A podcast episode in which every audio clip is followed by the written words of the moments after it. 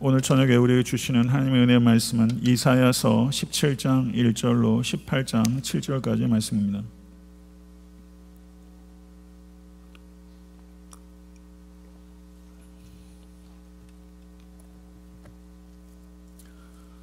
십칠 장 일 절로 십팔 장 칠 절의 말씀입니다. 교독하겠습니다. 다메섹에 관한 경고라. 보라, 다메섹이 장차 성읍을 이루지 못하고 무너진 무더기가 될 것이라. 아로엘의 성읍들이 버림을 당하리니 양무리를 치는 곳이 되어 양이 놀라 놀라게 할 자가 없을 것이며, 에브라임의 요새와 다메섹 나라와 아람의 남은 자가 멸절하여 이스라엘 자손의 영광같이 되리라. 만군의 여호와의 말씀이니라. 그날에 야곱의 영광이 새하고 그의 살진 몸이 파리하리니, 마치 추수하는 자가 곡식을 거두어 가지고 그의 손으로 이삭을 뺀 것 같고 르바임 골짜기에서 이삭을 주운 것 같으리라. 그러나 그 안에 주울 것이 나무리니, 감람나무를 흔들 때 가장 높은 가지 꼭대기에 과일 두세 개가 남음 같겠고, 무성한 나무의 가장 먼 가지에 네다섯 개가 남음 같으리라. 이스라엘의 하나님 여호와의 말씀이니라. 그날의 사람이 자기를 지으신 이를 바라보겠으며, 그의 눈이 이스라엘의 거룩하신 이를 뵙겠고, 자기 손으로 만든 제단을 바라보지 아니하며 자기 손가락으로 지은 아세레나 태양상을 보지 아니할 것이며, 그날의 그 견고한 성읍들이 옛적의 이스라엘 자손 앞에서 버림받은 수풀 속의 처소와 작은 산 꼭대기의 처소 같아서 황폐하리니, 이는 내가 내 구원의 하나님을 잊어버리며 내 능력의 반석을 마음에 두지 아니한 까닭이라. 그러므로 내가 기뻐하는 나무를 심으며 이방의 나뭇가지도 이종하는도다.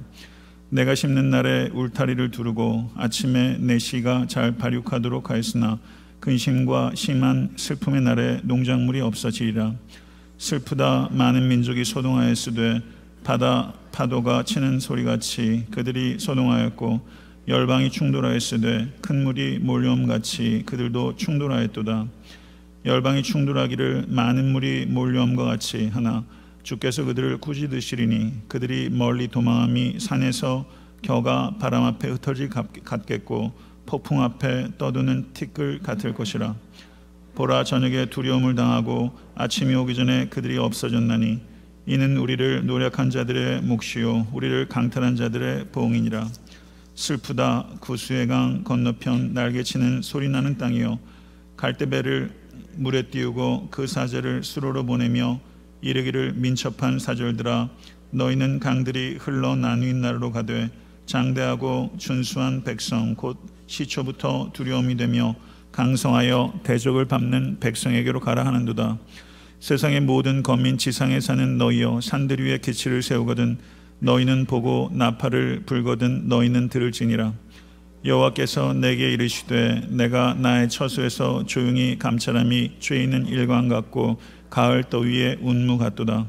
추수하기 전에 꽃이 떨어지고 포도가 맺혀 익어갈 때에 내가 낫으로 그 연한 가지를 베며 퍼진 가지를 찍어버려서 산의 독수리들과 땅의 들짐승들에게 던져주리니, 산의 독수리들이 그것으로 여름을 지내며 땅의 들짐승들이라 다 그것으로 겨울을 지내리라 하셨습니다. 다같이.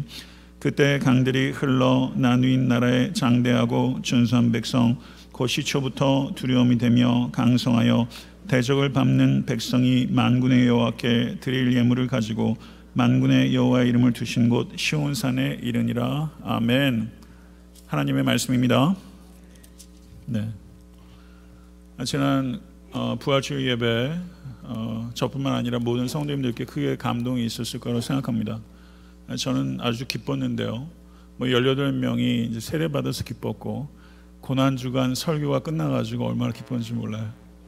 저에게 부활은 그래서 아주 특별한 의미가 있습니다. 아주 죽는 줄 알았습니다. 예, 설교가 홍수난 시대예요. 인터넷을 보면 너무 많아요. 너무 많다 보니까 주의 깊게 듣기가 어렵습니다. 근데 설교가 홍순한 게 다른 교회, 뭐 바깥에 있는 교회, 방송, 인터넷 이런 뿐만 아니라 사실 우리 교회 내에도 성, 설교가 홍순났죠. 일주일에 새벽 예배 설교, 수요 예배, 주일 설교 합하면 뭐 거의 여덟, 아홉 번 정도의 설교니까요.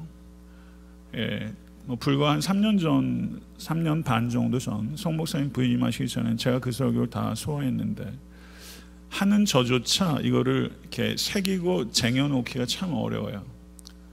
그냥 제가 설교를 찍어내는 공장이에요. 예, 그런 생각이 들더라고요. 여러분들이 설교를 들으시고 임프레션을 받으려는 게 목표가 되고, 그러면 설교가 그냥 이렇게 그냥 스쳐 지나가게 되면 아마 영혼에 새겨지기는 굉장히 어려울 것이다. 그래서 설교를 들으신 다음에 그거를 묵상하지 않으면 내가 그걸 삶의 변화로 이어지는 건 사실상 가능하지 않습니다.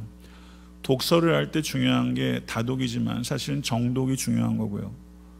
그래서 생각하는 독서가 되지 않으면 사실은 지식도 쌓아지기 어렵습니다. 정보도 잘 안 쌓여집니다. 책 한번 커버 투 커버로 다 읽어보세요. 기억나는 게 얼마나 있는지. 내가 신중하게 생각하는 만큼 내면화가 되는 것이기 때문에 제가 이제 부탁드리고 싶은 것은 설교를 들으신 다음에 그걸 복기하시라. 그러면 인터넷이나 씨디를 통해서 들으시는 작업이 없으면 아마 설교에서 간혹 은혜 받는 거, 아마 삶 속에서 변화로 이어지는 것은 가능하지 않을 거라고 저는 생각합니다. 그래서 모쪼록 묵상하시는 만큼 여러분이 은혜를 받게 되실 거고요. 그래서 수동적으로 듣는 데서 그치지 마시고 능동적으로 내면화하고, 그리고 제가 전한 내용들에 여러분의 묵상을 더해서 나의 것으로 막 만드시는 그런 작업들이 있으셔야 여러분들이 그 말씀 먹게 되실 거예요. 전 정말 정중하게 부탁드리고 싶고, 저는 설교를 할 때 가급적 제 생각, 제 이야기 빼고 성경의 논리 안에서 성경 이야기를 최대한 충실하게 전하려고 하고 있고요. 저는 이사에서 이만큼 설교하는 사람 드물다고 생각합니다. 솔직히 그렇지 않나요? 예, 밖에서 이사에서 한번 들어보세요. 한번. 저는 자신 있습니다. 제가 어지간하면 이런 얘기 안 하는데요, 전 최선을 다해서 노력하고 이사야서가 제오 복음서입니다. 예, 정말 이사야서를 여러분 듣기를 원한다면 은혜 받으실 거예요. 그래서 들으십시오. 그래서 이사야가 왜, 왜 제오 복음서라고 이야기하는지 깨달으셔야 되고, 이 이사야서를 알고 이사야서 육십육 권을 다 이해한 후에 우리는 상당히 달라질 것이다. 전 그런 생각이 들고요. 설교자인 제가 많이 바뀔 것이다. 저는 그런 기대감을 가지고 있습니다. 그래서 모쪼록 수요 예배 이렇게 예배드리신 성도님들 정말 격려해드리고 싶고, 그래도 주변 분들께 좀 권해서, 아, 여러분 이런 말씀 드린 거 용서하십시오. 이사야서 말씀이 너무 꿀송이 같아. 그러면서 목원 식구들에게 좀 권해서 좀 이 자리가 좀 차고 또 말씀을 사모하는 게 좀 있어야 되는데, 한번 둘러보세요. 백 분 안 되거든요. 오늘 아마 지난주에 예배드리면서 힘드셨을 것 같긴 한데 평소에 한 팔, 구십 분 정도 수요 예배 드리세요. 새벽 예배 드리는 숫자 사십 명 안팎입니다. 그러면 거의 교회에 한 팔 알 정도 되는 분이 일주일에 주일 예배 한 번 드린다고요. 그게 가능할까 싶어요. 저는 영적 상태 유지하고 하는 것들이 가능하겠나 이런 생각이 제가 개인적으로 좀 드는 거죠. 그래서 우리가 율법주의적으로 할 일은 아니지만 우리가 예배의 자리, 은혜의 자리, 은혜의 통로의 자리에 있는 거 굉장히 중요하다고 생각하고요. 그래서 주변 분들께 좀 권해서 예배의 자리에 앉아 계실 수 있기를 바라고, 좋은 설교자를 빚어내는 데는 좋은 회중이 굉장히 중요하다고 생각합니다. 여러분들이 좋은 설교자를 빚어주시는 거예요. 저뿐만 아니라 교회 젊은 목사들이 여러분들이 불꽃 같은 눈동자를 이렇게 경청하시면 알면 설교자를 빚어주는 거예요. 상호적인 것이기 때문에 정말 이 시대에 정말 이 프로클라메이션 할 수 있는 좋은 메신저가 많이 배출돼야 됩니다. 말씀의 부흥이 없는 부흥은 아니에요. 그건 부흥이 아닙니다. 말씀의 부흥이 있는 곳에 능력이 나타나는 줄 믿습니다. 오늘도 하나님께서 우리에게 말씀해 주시기를 간절히 소원합니다. 네, 주보를 보시게 되면요, 다메섹과 구스의 임할 심판 예언, 그렇게 제목이 되어 있어요. 근데 제가 연구를 하다 보니까 다메섹과 구스의 임할 심판 예언뿐만 아니라 중간에 상당 부분이 북이스라엘에 대한 심판 예언이 있습니다. 그래서 오늘 본문 두 챕터에 걸쳐서 제가 빠른 속도로 이야기 나갈 텐데, 여기에는 어, 아람의 다메섹과, 그리고 아람과 동맹을 맺었던 북이스라엘과, 그리고 구스 세 나라에 대한 심판 예언이 기록되어 있습니다. 먼저 일 절에서 십일 절은 유다를 침략한 아람과 북이스라엘에 대한 심판 예언입니다. 일 절에서 삼 절은 아람에 대한 심판 예언입니다. 사 절에서부터 십일 절은 북이스라엘에 대한 심판 예언입니다. 예언은 항상 역사적 배경을 가지고 있는 것입니다. 이 예언의 배경은 아람 왕 르신과 이스라엘 왕 베가가 예루살렘에 쳐들어온 사건입니다. 이때 연합군은 남유다를 끌어들여서 반아수르 동맹을 결성하고자 했습니다. 그런데 그 남유다의 아하스 왕이 거절해 버렸습니다. 그러자 이 아람과 북이스라엘이 남유다 왕을 제거해 버리고 그들이 지명한 자를 왕으로 세우려고 했습니다. 그들은 다부엘의 아들을 왕으로 세우려고 했습니다. 만약에 그렇게 됐으면 다윗 왕조는 끝이 나는 상황이었습니다. 그런데 그때 남유다의 아하스 왕은 그 국가적 위기를 타개하기 위해서 하나님을 의지하지 않고 아수르 왕 디글렛 빌레셀에게 도움을 청했습니다. 아하스는 하나님의 아들이기를 포기하고 아수르의 아들이기를 자청했습니다. 아수르 왕에게 자신의 구원자가 되달라고 요청한 것입니다. 그리고 아하스는 빈손으로 요청하지 않고 왕궁 곳간에 있는 은금을 취해서 바치고 아수르의 도움을 청한 것입니다. 그러자 아수르는 즉각적으로 반응했습니다. 다메섹을 쳐서 아람 왕 르신을 죽여버렸습니다. 그리고 북이스라엘을 쳐서 이스라엘의 영토 절반을 짓밟아 버렸습니다. 그리고 수많은 북이스라엘 백성들을 포로로 잡아가 버렸습니다. 아하스는 돈으로 구원을 산 것입니다. 당장의 문제는 해결된 것 같았습니다. 그런데 하나님을 의지하지 않고 사람을 의지하고 돈을 사용하는 방법은 사실은 더 큰 문제를 만드는 것입니다. 아하스가 그것을 깨닫지 못했습니다. 그리고 실제 많은 사람들이 이것을 깨닫지 못합니다. 당장의 문제를 해결하는데 급급하게 되면 그 문제가 피상적으로는 해결될 수 있을지 몰라도 사실은 심각한 문제를 가져오게 된다는 것을 잊지 않으실 수 있게 되기를 바랍니다. 아하스가 다메섹으로 가서 아수르 왕 디글렛 빌레셀을 아련했고 다메섹에서 이방 종교의 제단을 보고 완전히 매력을 느껴버렸습니다. 그리고 대제사장에게 이방의 우상의 제단을 예루살렘 성전 안으로 끌어들이도록 했습니다. 그래서 아하스는 남유다의 왕인데도 불구하고 이스라엘 열왕의 길로 행하여 아합의 집과 같았다라고 평가되는 유일한 왕, 최악의 왕이 되고 말았습니다. 이것이 오늘 본문의 예언의 배경이 되는 것입니다. 일 절과 이 절을 보시기 바랍니다. 다메섹에 관한 경고라. 보라, 다메섹이 장차 성읍을 이루지 못하고 무너진 무더기가 될 것이라. 아로엘의 성읍들이 버림을 당하리니 양무리를 치는 곳이 되어 양이 늪되 놀라게 할 자가 없을 것이며 라고 말합니다. 아람은 여기에 두 개의 도시가 언급되고 있는데요, 다메섹, 아람의 수도입니다. 그리고 이 절에 아로엘이라는 성읍이 언급되고 있습니다. 이것은 아람의 최남단 도시입니다. 이 두 개의 대표적인 도시들이 무너져 무더기가 될 것이다. 가장 대표적인 도시들이 양무리를 치는 곳이 될 것이다. 그리고 양이 눕되 놀라게 할 자가 없을 것이다. 이것이 양무리가 눕고 양무리를 놀라게 할 자가 없다. 이것이 피상적으로 보게 되면 이것이 상당히 목가적이고 평화적인 것처럼 보이는데요, 이 두 도시는 목초지가 아니었습니다. 이 두 도시는 농경지였습니다. 그런데 완전히 버림을 받아서 목초지가 될 것이며 얼마나 인적이 끊겼으면 양무리가 누웠는데 그 양무리가 놀래서 일어나게 할 사람이 없을 정도로 황폐해지고 인적이 끊어지게 될 것이다. 이렇게 예언하고 있는 것입니다. 삼 절의 말씀을 보시면 에브라함의 요새와 다메섹 나라와 아람의 남은 자가 멸절하여 이스라엘의 자손의 영광같이 되리라. 만군의 여호와의 말씀이니라 라고 말하면서 에브라임은 이스라엘 열두 지파 그리고 북이스라엘 대표적인 지파입니다. 지금 이스라엘과 아람 두 나라가 연결되고 있습니다. 이스라엘 자손의 영광 했을 때 이 영광은 긍정적인 의미가 아닙니다. 세상적인 힘으로 취하는 거짓 영광을 말하고 있는 것입니다. 아람과 북이스라엘이 정치적으로 동맹을 맺어서 서로 연결돼서 남유다를 공격하는 것입니다. 그들이 정치적으로 연결되어 있는 것처럼 이들의 운명도 연결이 될 것입니다. 다메섹도 아르엘도 무너지게 될 것이며 에브라임도 운명 공동체로 무너지게 될 것이다 라고 말하고 있는 것입니다.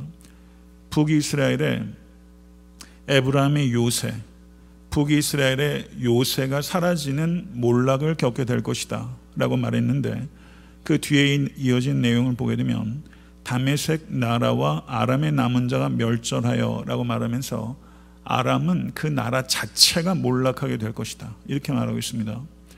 북이스라엘은 도시가 요새가 몰락하게 될 것이다. 그런데 아람은 나라 자체가 몰락하게 될 것이다 이렇게 말하고 있어요.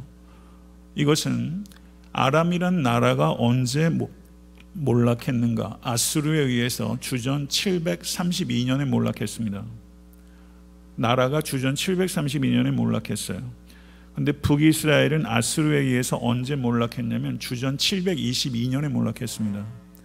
그러니까 아람이 먼저 몰락한 것이고 그 다음에 남유 아, 북이스라엘은 그때 요새만 무너진 것이죠. 그런데 십 년 뒤에 이 북이스라엘도 나라 자체가 몰락하게 된 것입니다. 이런 역사적 배경이 있다는 것이죠. 사 절부터 십일 절을 보게 되면 북이스라엘에 대한 심판 예언입니다. 여기에 보게 되면 그날에 라는 말이 있을 거예요. 사 절에, 칠 절에 그날에, 그 다음에 구 절에 그날에 이렇게 있죠. 이렇게 교회 오실 때 성경책도 좀 가져오시고 펜도 좀 가져오세요. 그래서 이렇게 좀 마크하시고 하면 좋을 것 같아요. 네, 그날에로 시작되는 세 개의 작은 소달락으로 이루어지면서 여기에 북이스라엘에 대한 심판이 언급되고 있습니다.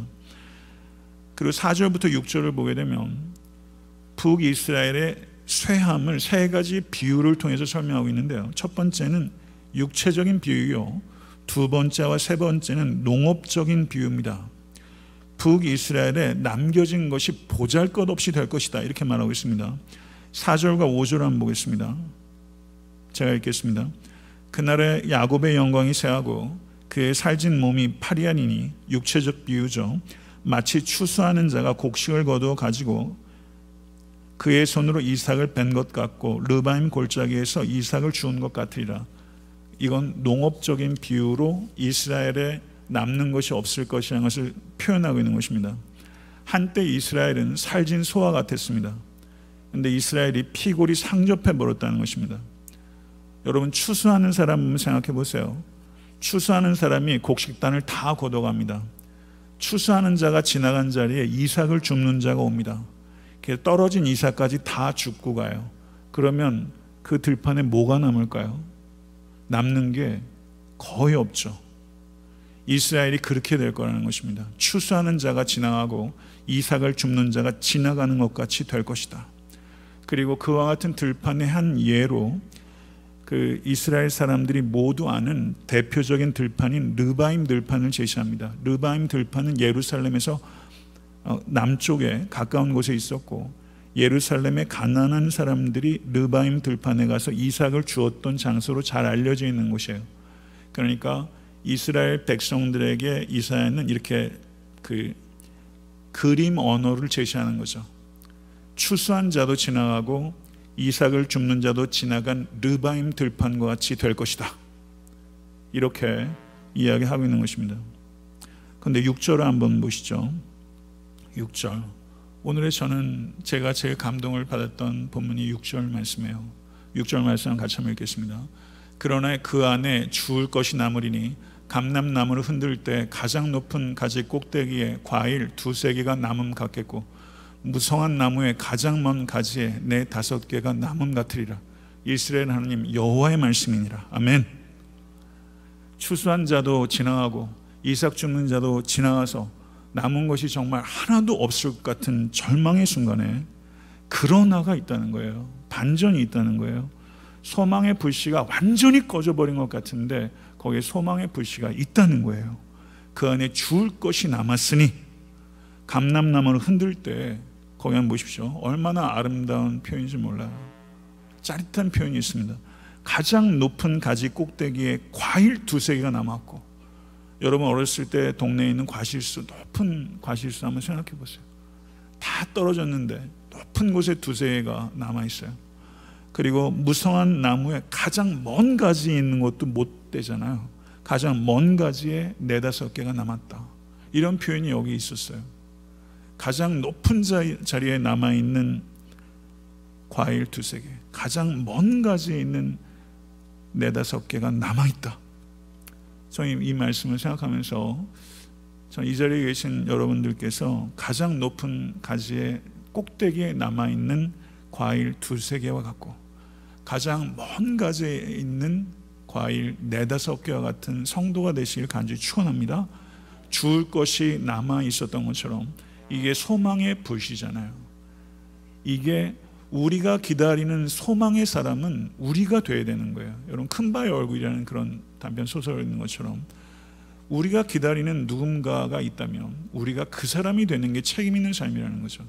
가장 높은 꼭대기의 가지 끝에 있는 두세 개, 가장 먼 가지에 있는, 머릿속으로 생각해 보세요.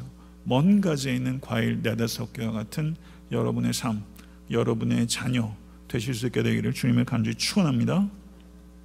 칠 절과 팔 절을 보게 되면요, 이스라엘의 심판으로 정화되어 우상으로 돌이키게 될 미래의 날을 이야기하고 있어요. 여기에서 이사야는 두 가지를 대조하고 있습니다. 저를 한번 따라해 보세요. 만드시는 하나님, 만들어진 우상. 여기에서 칠 절을 한번 보시죠. 칠 절 같이 한번 읽겠습니다. 그날에 사람이 자기를 지으신 이를 바라보겠으며 그의 눈이 이스라엘의 거룩하신 이를 뵙겠고. 아멘. 그날에라는 말이 또 반복되고 있죠. 자기를 지으신 이를 바라보겠으며 그의 눈이 이스라엘의 거룩하신 이를 뵙겠고. 사랑하는 성도 여러분, 하나님께서 만물을 지으신 하나님이심을 진실로 믿으십니까? 아멘. 그러면 만물을 지으신 하나님이라는 뜻이 어떤 뜻일까요? 하나님께서 만물을 창조하셨다, 맞죠? 그것으로 충분할까요? 그렇지 않다는 거예요. 만, 하나님께서 지으시, 나를 지으신 이가 하나님, 이렇게 찬양하잖아요. 그게 하나님은 창조주다, 그것으로 충분히 얘기되지 않아요. 이 여기에 있는 의미는 하나님께서 선택을 통해서 이스라엘의, 이스라엘을 하나님의 백성으로 지으셨습니다. 그리고 그들을 구원하시고 섭리하시고 돌보시는 하나님이라는 뜻이에요. 아멘. 그래서 이사야서 사십사 장 일 절과 이 절을 보게 되면, 이사야서 사십사 장 일 절과 이 절, 여러분 너무나 잘 아시고 사랑하는 구절인데 같이 한번 읽어보겠습니다. 나의 종 야곱, 내가 택한 이스라엘아, 이제 들으라. 너를 만들고 너를 모태에서부터 지어낸 너를 도와줄 여호와가 이같이 말하노라. 나의 종 야곱, 내가 택한 여수로나 두려워하지 말라. 아멘. 하나님께서 창조를 통해서 우리를 만드셨어요. 그런데 하나님께서 이스라엘을 만드셨어요. 그렇죠? 나의 종 야곱, 여기에다 자기 이름을 넣어서 생각해 보세요. 우리를 모태에서부터 지으신 줄로 믿습니다. 갈라디아서에서 사도 바울이 그렇게 고백했잖아요. 태중에서부터 택정하였다라고 말하고 있고, 에베소서도 하나님께서 만세 전에 우리를 미리 아시고 미리 정하셨다고 말씀하십니다. 믿으세요? 아멘. 하나님께서 우리를 창조하셨을 뿐만 아니라 예수 그리스도 안에서 우리를 재창조하셨어요. 그러니까 우리를 이중적으로 지으신 이가 하나님이신 줄로 믿습니다. 하늘을 펴고 땅의 기초를 정하신 하나님께서 우리 각자를 지으셨습니다. 우리를 지으신 거룩하신 구속자 하나님을 잊지 않고 그분께 굽혀 경배하고 그분만을 왕으로 삼아 즐거워하는 것이 성도에 마땅한 도리인 줄로 믿습니다. 팔 절은 칠 절의 동일한 요점을 부정적으로 강조하는 거예요. 팔 절 말씀 같이 한번 읽겠습니다. 자기 손으로 만든 제단을 바라보지 아니하며 자기 손가락으로 지은 아세라나 태양상을 보지 아니할 것이며, 이렇게 말하고 있습니다. 우상 숭배는 무엇입니까? 자기가 지은 것을 경배하는 게 우상 숭배입니다. 우리를 지으신 하나님을 경배할 것인가, 우리가 지은 것을 경배할 것인가? 인생은 이 두 가지예요. 우린 둘 중에 하나를 경배합니다. 자기가 만든 것에 궁극적인 의미를 두는 일은 우상숭배입니다. 믿으십니까? 내가 만든 것에 궁극적인 의미가 없어요. 하나님께서 하신 일에 궁극적인 의미가 있습니다. 내가 한 일에 기초해서 우리가 구원을 얻은 게 아닙니다. 그리고 내가 한 일에 기초해서 우리가 구원을 유지하는 것도 아닙니다. 예수 그리스도 안에서 하나님께서 하신 일 때문에 우리가 값없이 은혜를 받고 구원을 얻은 줄 믿습니다. 우리가 만든 것은 우리를 구원하지 못합니다. 이것을 기억하실 수 있게 되길 바랍니다. 여러분의 성취가, 우리의 성취가 우리를 구원하지 못합니다. 예수 그리스도의 성취가 우리를 구원해요. 이것을 진실로 믿는 성도는 삶 속에서 성실하게 살아가게 되는 거예요. 구 절부터 십일 절 한번 보겠습니다. 다가올 심판을 다시 얘기하면서 그 이유를 이야기하고 있는데요, 앞선 일 절과 이 절에서 다메섹과 그리고 아르엘인가요, 두 도시의 몰락을 이야기했는데 구 절부터 십일 절은 이스라엘의 견고한 성읍들이 아람의 성읍들과 똑같은 운명에 빠지게 될 것이다 라고 말하고 있습니다. 구 절 한번 보시기 바랍니다. 그날에 그 견고한 성읍들이 옛적의 이스라엘 자손 앞에서 버림받은 수풀 속의 처소와 작은 산 꼭대기의 처소 같아서 황폐하리니 라고 말하고 있습니다. 이스라엘에 의해서 무너졌던 대표적인 가나안의 성읍이 뭐죠? 여리고성이죠.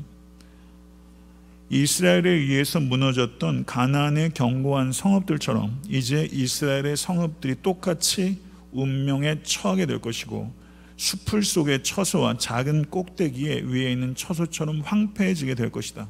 그 이유가 무엇인가? 십 절에 기록되어 있습니다. 우리 번역에는 십 절 앞에 왜냐하면 이라는 말이 빠져 있는데 성경 원어상으로는 여기에 왜냐하면이 있어요. 같이 한번 읽겠습니다. 이는 내가 내 구원의 하나님을 잊어버리며 내 능력의 반석을 마음에 두지 아니한 까닭이라. 그러므로 내가 기뻐하는 나무를 심으며 이방의 나무가지도 이종하는도다 라고 말하고 있습니다. 이스라엘의 성읍들이 가나안의 성읍들처럼 무너지게 될 것이다. 그 이유는 내 구원의 하나님을 잊어버리며 내 능력의 반석을 마음에 두지 아니한 까닭이라 라고 말하고 있습니다. 성도 여러분, 하나님은 구원의 하나님이시오 능력의 반석이심을 진실로 믿으십니까? 여호와께서 행하신 것과 그들에게 보이신 그의 기이한 일을 잊었도다. 성경은 한탄합니다. 그들이 그의 권능의 손을 기억하지 아니하며 대적에게서 그들을 구원하신 날도 기억하지 아니하였도다. 시편 칠십팔 편에 이렇게 한탄하고 있어요. 사랑하는 성도 여러분, 이스라엘은 하나님을 잊어버리고 하나님을 마음에 두지 않았습니다. 그 결과 국가적 배교로 이어졌고 국가적 패망의 원인이 되었던 것입니다. 그 결과 하나님을 잊어버리고 하나님을 마음에 두지 않게 되니까 이방의 종교와 이방 나라와 결탁하게 되는 것입니다. 이것은 자연스러운 수순이에요. 이방의 종교, 우상 숭배와 이방 나라들과 동맹을 통해서 이스라엘 백성들이 지키려고 했던 건 두 가지입니다. 번영과 안전입니다. 이스라엘 백성들이 지키려고 했던 이 두 가지가 우리가 지키려고 하는 거예요. 우리의 삶의 목적이 번영과 안전이라면 우리도 이방 나무를 접붙이게 될 거예요. 이것을 경계하실 수 간절히 바랍니다. 우리의 삶의 목적이 번영과 안전이 아니에요. 우리의 삶의 목적은 하나님의 영광입니다. 하나님의 영광이 목적이 되지 않을 때 우리는 내 문제에 급급하게 될 것이고, 그 결과는 접붙이는 혼합주의로 가게 될 것이고, 우리의 신앙은 자연스럽게 오염을 면치 못하게 될 것입니다. 사랑하는 성도 여러분, 가나안 사람들이 견고한 성읍 여리고를 의지했습니다. 그런데 이스라엘 백성들은 성읍을 의지 않고 하나님을 의지할 때 견고한 성읍을 무너뜨릴 수 있었습니다. 근데 가나안 땅에 들어가서 이스라엘 백성들이 번성하니까 그들이 하나님을 의지하지 않고 자고하게 되었고 견고한 성읍을 의지하게 된 것입니다. 이게 얼마나 슬픈 현실입니까? 근데 이게 우리의 삶 속에서 벌어진 일이라는 거죠. 사랑하는 성도 여러분, 견고한 성읍을 의지할 것인가? 아니면 능력의 반석이신 구원의 하나님을 의지할 것인가? 이것이 중차대한 문제라는 것을 진실로 깨달으실 수 간절히 추원합니다. 사랑하는 성도 여러분, 여호와 하나님께서는 요새보다 강하십니다. 믿으십니까? 우리의 진정한 안전은 여호와 하나님으로부터 오는 것인 줄로 믿습니다. 여호와 하나님께서 진정한 요새십니다. 우리가 약할 때나 강할 때나 가난할 때나 부할 때나 건강할 때나 병들었을 때나 어떠한 형편에서든지 우리의 진정한 요새는 여호와 하나님 한 분이십니다. 여호와 하나님만을 진정한 요새로 여기시는 심령이 겸손한 성도 되실 수 있게 되기를 간절히 축원합니다. 십이 절부터 십사 절을 보게 되면 세상의 열왕과 제국이 역사를 통치하고 주관하는 자가 아니며 하나님께서 세상을 통치하시는 분이시며 세상 역사는 하나님의 목적의 성취라고 언급하고 있습니다. 진실로 믿으십니까? 이 자리에 혹시 사학을 전공하는 분이 계실지 모르겠지만 세속의 역사, 세상 역사에서 이렇게 얘기하는 사람 없어요. 이렇게 얘기하면 미쳤다 그럴지도 몰라요. 그렇지만 지금 세상 역사를, 세상을 정말 통치하시는 하나님이시며 세상 역사는 하나님의 역사입니다. 하나님의 목적이 성취되는 과정이라는 것을 진실로 믿으실 수 간절히 축원합니다. 십이 절부터 이어진 내용을 읽겠습니다. 슬프다 많은 민족이 소동하였으되 바다 파도가 치는 소리같이 그들이 소동하였고 열방이 충돌하였으되 큰 물에 몰려옴같이 그들도 충돌하였도다. 열방이 충돌하기를 많은 물이 몰려옴과 같이 하나 주께서 그들을 꾸짖으시리니 그들이 멀리 도망함이 산에서 겨가 바람 앞에 흩어진 것 같겠고 폭풍 앞에 떠드는 티끌 같을 것이라. 보라, 저녁에 두려움을 당하고 아침이 오기 전에 그들이 없어졌나니 이는 우리를 노략한 자들의 몫이요 우리를 강탈한 자들의 보응이니라. 아멘. 성도 여러분, 큰 물이 밀려오는 상상을 해보세요. 쓰나미를 한번 상상해보세요. 여기서 물의 메타포가 있어요. 끊임없이 이스라엘 백성들을 위협하는 적대적 세력들이 요동하는 물로 비유하고 있어요. 이런 물이 우리의 개인에게도 나라 민족에게도 그리고 교회 위에도 닥칩니다. 이스라엘의 죄가 관영할 때 하나님께서는 홍수처럼 열방들을 보내서 이스라엘 백성들을 심판하셨어요. 그렇지만 그 홍수가 이스라엘을 완전히 수장하도록은 하나님께서 하지 않으십니다. 이것을 믿으실 수 간절히 바랍니다. 하나님께서는 이스라엘 백성들이 죄로부터 돌이킬 수 있도록 징벌하는 것이지 이스라엘 백성들을 수장하는 게 목적이 아니에요. 최종적인 승리는 하나님께 있고 최종적인 승리는 하나님의 백성에게 있는 줄 믿습니다. 아무리 크고 많고 강력한 나라들이 위협을 가해온다 할지라도 여기 말씀을 보세요. 여호와 하나님께서 그들을 꾸짖으신다라고 말씀하고 계세요. 몇 절입니까? 십삼 절인가요? 십삼 절 다시 한번 읽겠습니다. 열방이 충돌하기를 많은 물이 몰려옴과 같이 하나 주께서 그들을 꾸짖으시리니 그들이 멀리 도망함이 산에서 겨가 바람 앞에 흩어진 것 같겠고 폭풍 앞에 떠도는 티끌 같을 것이니라. 아멘. 성도는 믿으실 수 간절히 축원합니다. 여러분에게도 지금 몰려오는 물이 있어요. 물이 얼마나 무서운지 몰라요. 물이 있잖아요. 마가복음 사 장에서도 예수님께서 배 고물에 주무시고 계실 때 거기에 주무시고 있는 예수님을 한 신학자는 슬리핑 가드라고 표현했어요. 하나님 주무시고 계세요. 너무 고단하셔서 인자 머리 둘 곳이 없어서 머리 둔 곳이 고작 배 고물이에요. 근데 우리가 죽게 됐는데 어찌하여 주무시고 계시는 제자들이 난리 부르스를 쳤어요. 그렇죠, 성도 여러분? 그런데 하나님께서, 예수님께서 깨셔가지고 꾸짖으셨어요. 에피티마오 하면서 꾸짖으셨어요. 성도 여러분, 여러분의 삶을 덮쳐오는 그런 물결 앞에 꾸짖으시는 성도가 되라는 거예요. 꾸짖으실 수 있게 간절히 바랍니다. 나사 예수 그리스도 이름으로 꾸짖으세요. 예수님께서 마가복음 육 장을 보게 되면 물 위를 걸으셨어요. 하나님은 그 혼돈의 바다를 짓밟으시는 하나님이세요. 여러분, 물 위를 걸으시는 여러분 되실 간절히 바랍니다. 믿음으로 물을 밟으세요. 그런 여러분과 제가 되어서 간절히 막 꾸짖을 때 그 바람의 겨처럼 폭풍 앞에 티끌처럼 도망하게 될 것이다. 그 물들이, 저를 한번 따라해 보세요. 바람의 겨, 폭풍 앞에 티끌. 이걸 기도의 언어로 다 가져오세요. 그래서 여러분들을 덮치고 있는 그 경랑들 앞에, 인생의 앞으로 갈 때 이런 일들이 있지 않겠습니까? 꾸짖으시고 바람의 겨처럼 폭풍 앞에 티끌처럼 도망하게 될 것이라고 선포하세요. 이 일들이 개인의 삶 속에서 경험되게 될 줄로 믿습니다. 그리고 역사와 우주사 속에 이것은 진실로 진리로 규명되게 될 날이 올 것입니다. 믿으십니까? 십팔 장 일 절부터 칠 절을 보게 되면 구스의 임할 심판의 예언의 부분이에요. 정확한 어떠한 역사적 배경을 가지고 있는지는 규명하기 어렵습니다. 그렇지만 주전 칠백십오 년경에 이디오피아 왕 피앙키가 애굽을 정복하면서 제이십오 왕조를 창건했고 세계 그 무대의 주도적인 역할을 감당하려고 했습니다. 그래서 이 구스인이 애굽을 접수한 후에 팔레스타인의 모든 나라들에게 사신을 보냈어요. 그리고 반아수르 동맹을 결성하려고 했어요. 그런데 그 사신들이 남유다에도 온 거예요. 그런데 이사야가 그 사신들을 보고 가라는 것입니다. 그 내용이 여기 기록되어 있어요.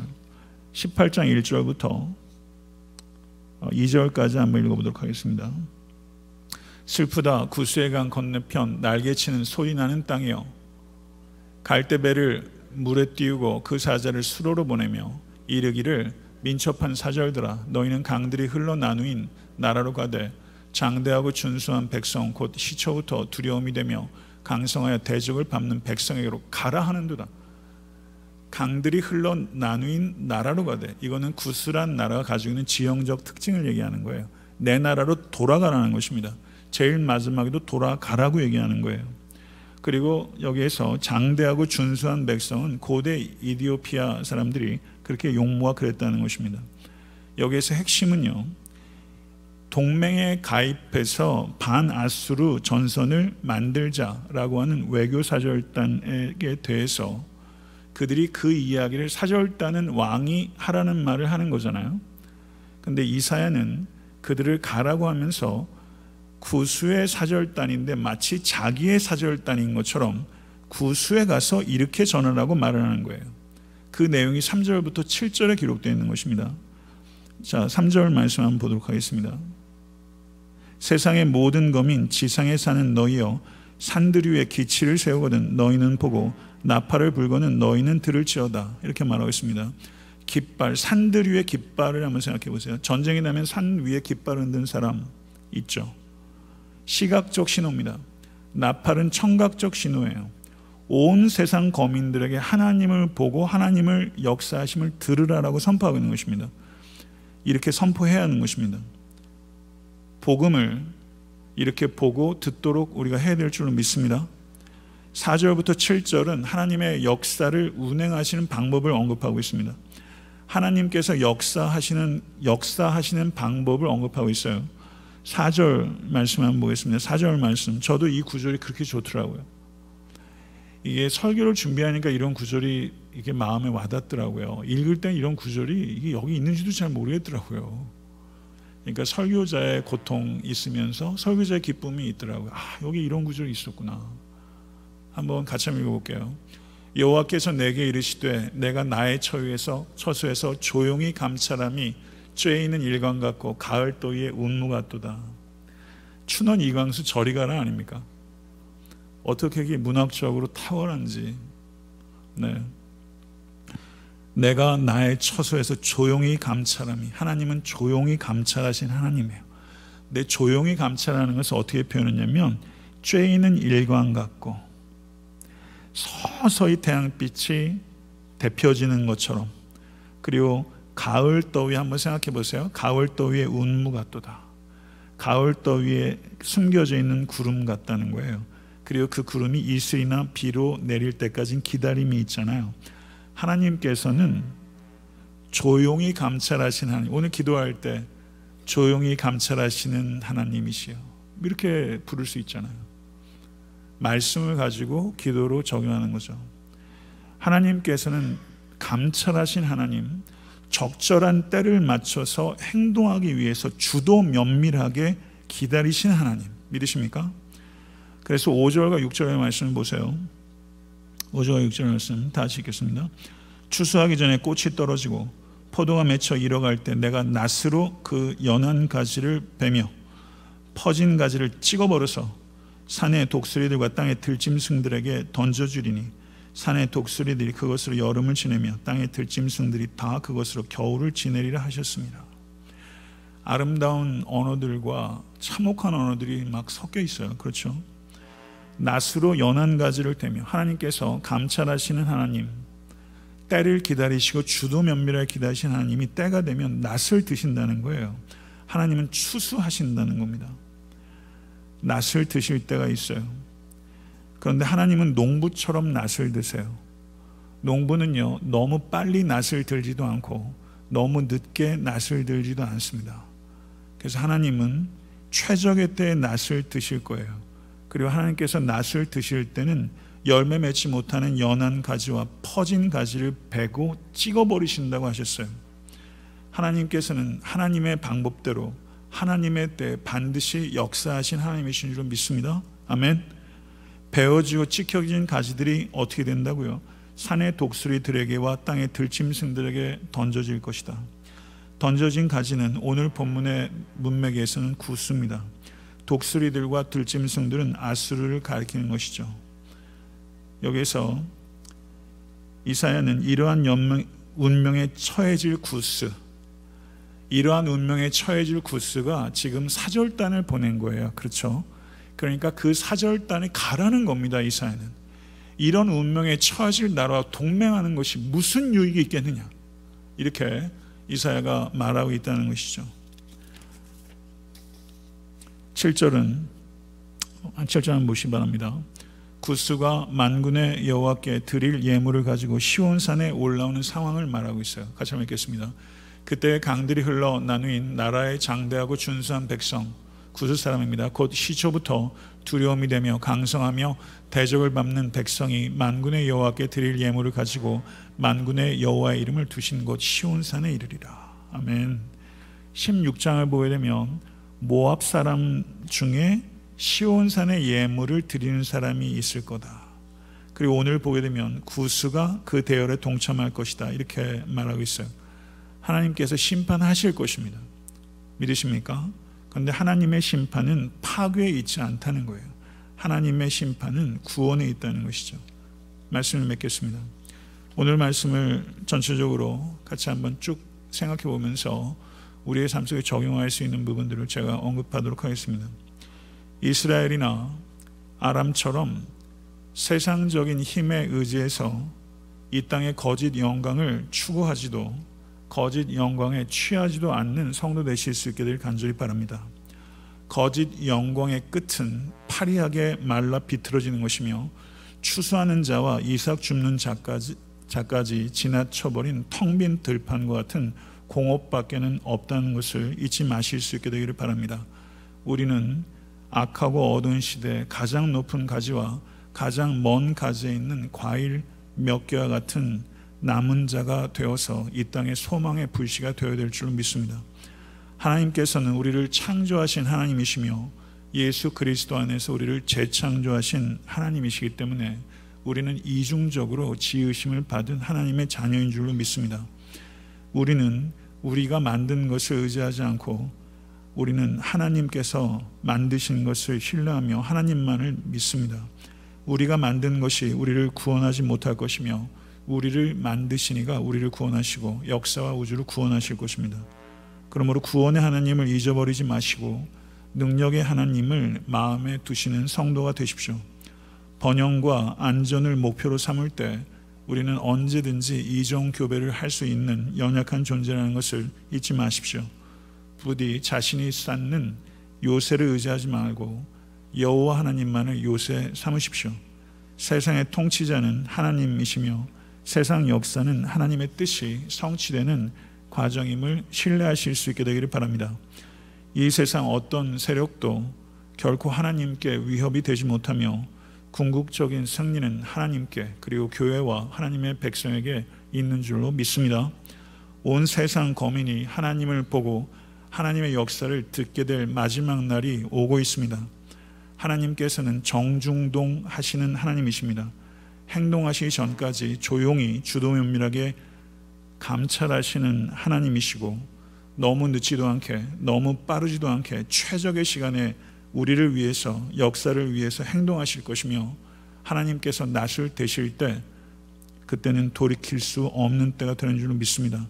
하나님께서는 하나님의 방식으로 하나님의 때에 반드시 행동하신 하나님이시며 그것이 언제나 최선이라는 것을 진실로 받아들이시는 모든 권속 되실 수 있게 되기를 우리 주 예수 그리스도 이름으로 간절히 축원합니다. 기도하겠습니다.